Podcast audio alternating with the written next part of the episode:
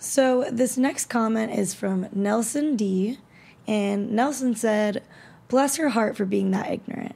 If a girl has a high body count, she opens Pandora's box. They have a lesser chance for pair bonding, and they tend to not be able to stay in a LTR. Long term relationship. That's sorry, what it means. long term relationship. Always moving from guy to guy. When the woman gives too much of herself to random men, she will have nothing left to give to her husband. These are men that also run into this problem, having a high body count. There are men. Let me think about that one. So, people, men and women that have sex with a lot of people, 60 and up, don't tend to pair bond as well, is what he's saying. And statistics and studies show that, I suppose, that having lots of sexual partners means that you are not able to pair bond.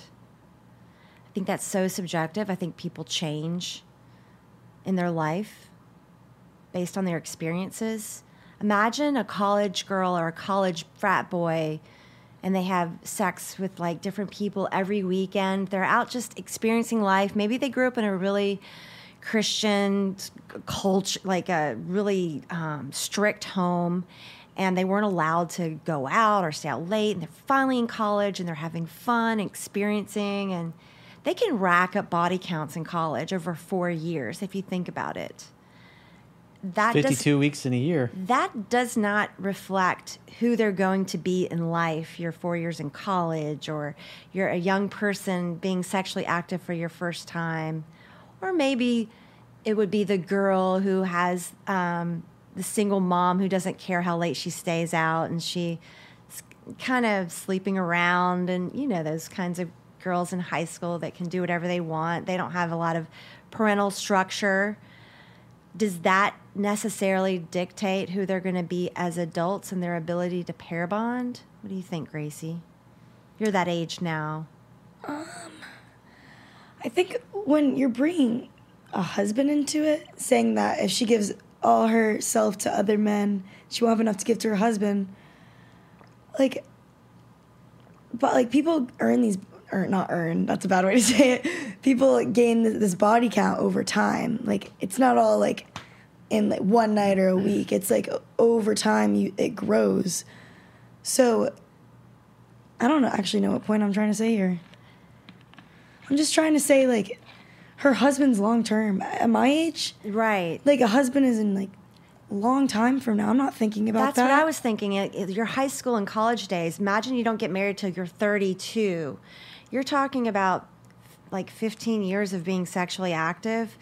You you're gonna be out having a good time. Does that dictate whether you're gonna be a faithful, loyal, or wife or husband, or does that dictate whether a woman has anything left to give her husband? She's going to be experienced and knowledgeable and strong and smart, and she's going to know what she wants. And maybe these guys don't like that. Maybe they want a quiet woman who doesn't ask questions. There are also obviously guys that don't have a lot of experience with women.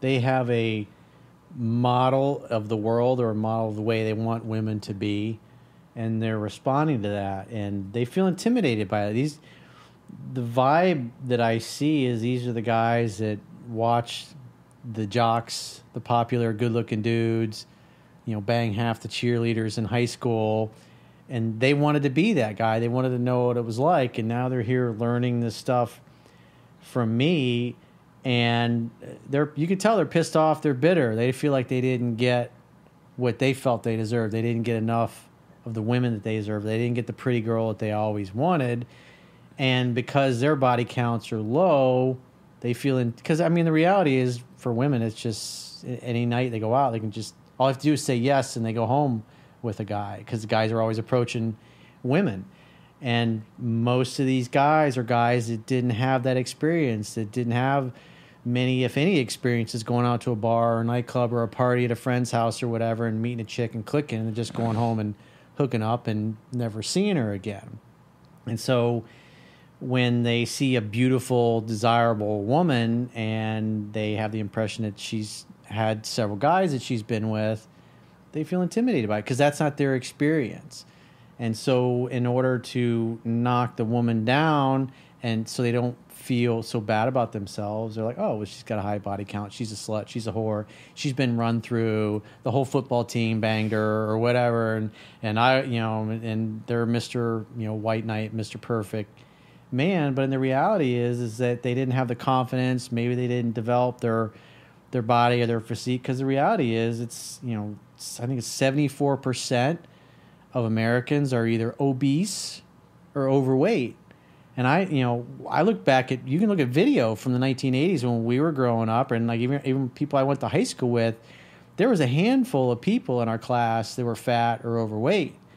And now it's the majority of people in the population, your dating pool or the sexual market, if you will, is most people are overweight or out of shape and they don't work out and they don't take care of themselves just because of the diet. And so if you're a guy that's healthy and fit and in shape, like you know, me, me being a 51 year old dude, I see 19 girls Gracie's age checking me out, checking out my ass, or old ladies staring at me because I wear tight fitting clothes and they can tell I'm in shape and I look good. And obviously, as a man, I like that. But if I was just a bunch of blubber walking around, I would be totally invisible to to most women. I would agree. I would agree that the uh, serving sizes in restaurants became ridiculously larger, and I would also agree that um, the younger people these days are have a lot more sedentary lifestyle than we did as kids. We were literally kicked out of our house. We weren't allowed to come back in the house until the streetlights came on. We were a lot more active. Just we didn't have video games and all this. I mean, we did have video games, but we did our life did not revolve around gaming and stuff like that. You know. Um, but you know what I'm thinking about with this comment? I just thought of something. Um, men are very sex centric in the way that they think. Like They're very um, visual. They're they're they see the eyes through. Like I don't think that sex is import as important to women as it is to men in relationships. Women don't choose men based on sex ever, ever, ever. It's somebody who gives them attention, validation, security, safety, um, you know, companionship. I think men, sex is number one thing that they're looking for. They judge all relationships, like sex is top, top three things probably. When they're meeting a woman, sex ha- comes into play. Also, um, this might be kind of graphic, but most girls don't get off and like while having sex at all. Right. There's such a small amount And of I- women who can. Yeah, and I feel like that's why men love it. Also, our sex drive is not nearly as high as, uh, like, we're a tenth of the sex drive of men. So, sex doesn't run our life. It's actually not a deciding factor in too many things in our life, I don't think. And so, this is a perfect example of somebody who's seeing the world through different eyes. Like, this man is thinking, this woman has slept with so many men, she's not going to have anything to give to her husband. Through the woman's eyes, she's having fun spending time with people, but sex doesn't mean as much probably to her. What means more to a woman is actually the communication and the like like she's going to pair bond with somebody who gives her what she needs and sex is not part of the equation at all. I don't think women pair bond for sex. Sadly, that's like a weird thing when God created men and women. We don't match in that way with sex. It's like not one of our top things. I don't, I never picked a, a guy to be a permanent partner or have a relationship with a guy because of sex. Some of them were better and some of them were amazing and some of them were okay, but all the guys that I dated long term and loved and fell in deeply in love with had nothing to do with sex. It just it's not on our radar. That's not how we choose people. There's some nymphos out there though. Some people use it for power, I think. Women use sex because it's power it gives them power over men because it's so important to men. And that's how they I like that. Get That's, attention. I haven't thought of it that way.